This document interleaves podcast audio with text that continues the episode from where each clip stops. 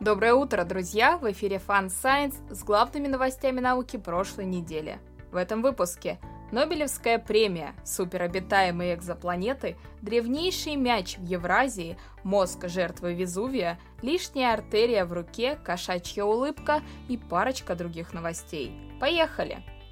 Нобелевская премия. Нобелевскую премию по медицине получили Харви Алтер, Майкл Хьютон и Чарльз Райс – за открытие вируса гепатита С.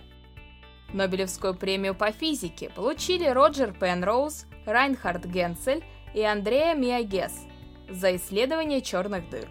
Пенроуз в 1965 году показал, что формирование черных дыр является строгим следствием общей теории относительности, а исследования Генцель и Гесс позволили нам выдвинуть предположение о наличии черной дыры в центре Млечного Пути. Нобелевскую премию по химии получили Эммануэль Шарпантье и Дженнифер Дудна за разработку и создание технологии редактирования генома CRISPR-Cas9, который чаще называют CRISPR или просто генетическими ножницами. Нобелевскую премию по литературе получила американская поэтесса Луиза Глик. Нобелевскую премию мира получила Всемирная продовольственная программа, которая помогает бедным в развивающихся странах. Космос. Астрономы отобрали 24 экзопланеты, которые могут быть еще более пригодны для жизни, чем Земля. Критериев отбора было несколько. Во-первых, подходящая звезда. Не желтый карлик, как наше Солнце, а оранжевый, так как он дольше живет. Вторым критерием был чуть более крупный размер. Так будет больше площади для проживания. И чуть более высокая масса. Дольше будет поддерживаться геологическая активность и держаться атмосфера. Последним критерием была более высокая температура, примерно на 5 градусов Цельсия. При такой температуре на значительной части планеты условия будут пригодны для существования влажного тропического леса, самого богатого биоразнообразием биома Земли. Не все найденные планеты выполняют все критерии, но получился неплохой список для дальнейшего более пристального изучения. История и антропология – в захоронениях в Турфанской долине в Китае были найдены три кожаных меча. Радиоуглеродный анализ показал, что они были изготовлены в 12-10 веках до нашей эры. Это делает их самыми древними известными мечами в Евразии. По предположению ученых, ими играли в какое-то подобие конного пола. На заметку, самый древний мяч был найден в могиле ребенка в Древнем Египте. Его возраст оценивается в 4,5 тысячи лет. У жертвы Везувия нашли остекленевшие мозговые клетки. Сохранившаяся мозговая ткань – это чрезвычайно редкая находка в археологии и антропологии. Но по всем признакам, по размеру, по составу, это именно мозговая ткань. Экстремальная температура и быстрое охлаждение навечно сохранили нервные клетки и аксоны 20-летнего молодого человека, погибшего в 79 году нашей эры при извержении Везувия. Медицина – Скарлатина возвращается. Вспышки происходят все чаще, и ученым удалось найти вероятную причину. У штамма из Северо-Восточной Азии нашли способность производить особенные суперантигены, один из которых, видимо, дает бактериям новый способ проникать в клетки. Причем эту способность они, вероятно, получили от собственных вирусов, бактериофагов. Пока что предпринятые из-за коронавируса меры помогают сдерживать и вспышки скарлатины. У ученых появилось чуть больше времени на разработку методов борьбы с этим усовершенствованным стрептококком группы А. Австралийские ученые обнаружили, что у современных людей в три раза чаще, чем век назад, встречается срединная артерия.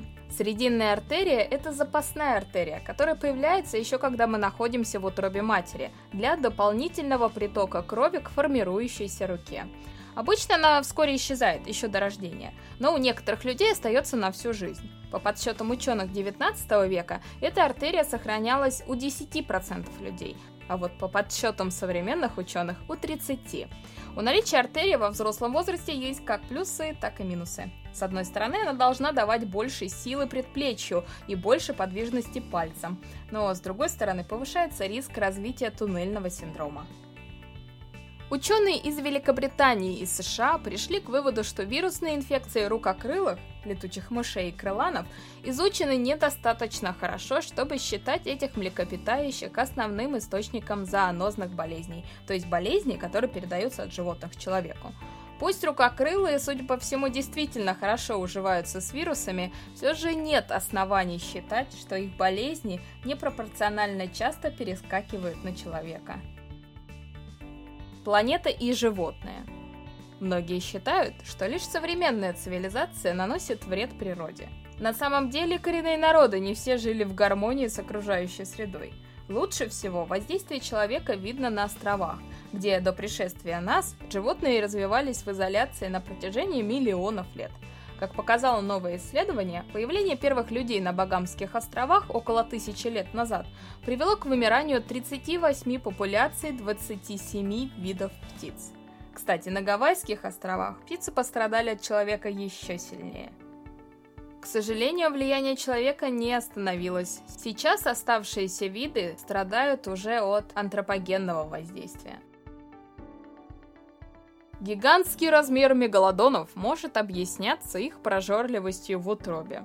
Авторы нового исследования провели сравнительный анализ зубов различных видов акул, как вымерших, так и современных, и заметили, что гигантизм встречается у яйцеживородящих теплокровных акул. То есть у тех теплокровных акул, детеныши которых вылупляются из яиц еще в утробе, где, кстати, пожирают друг друга. В итоге тот детеныш, который доживает до рождения, сразу готов быть яростным хищником. Впрочем, даже при таком объяснении мегалодоны явно выделяются на фоне остальных акул. Возможно, им просто повезло жить в тот период, когда океаны были полны живности. Вряд ли мы когда-нибудь узнаем правду, но теория любопытная. Ученые экспериментально доказали, что прикрытые глаза и медленное моргание со стороны человека располагает к нему котов и кошек. Для питомцев такое выражение лица – это аналог человеческой улыбки. Они с гораздо большей вероятностью подойдут познакомиться поближе. Вот, теперь вы знаете, как расположить к себе кота или кошку. Кстати, я проверила, работает. На этом все, друзья. Спасибо за ваше внимание. До следующей недели.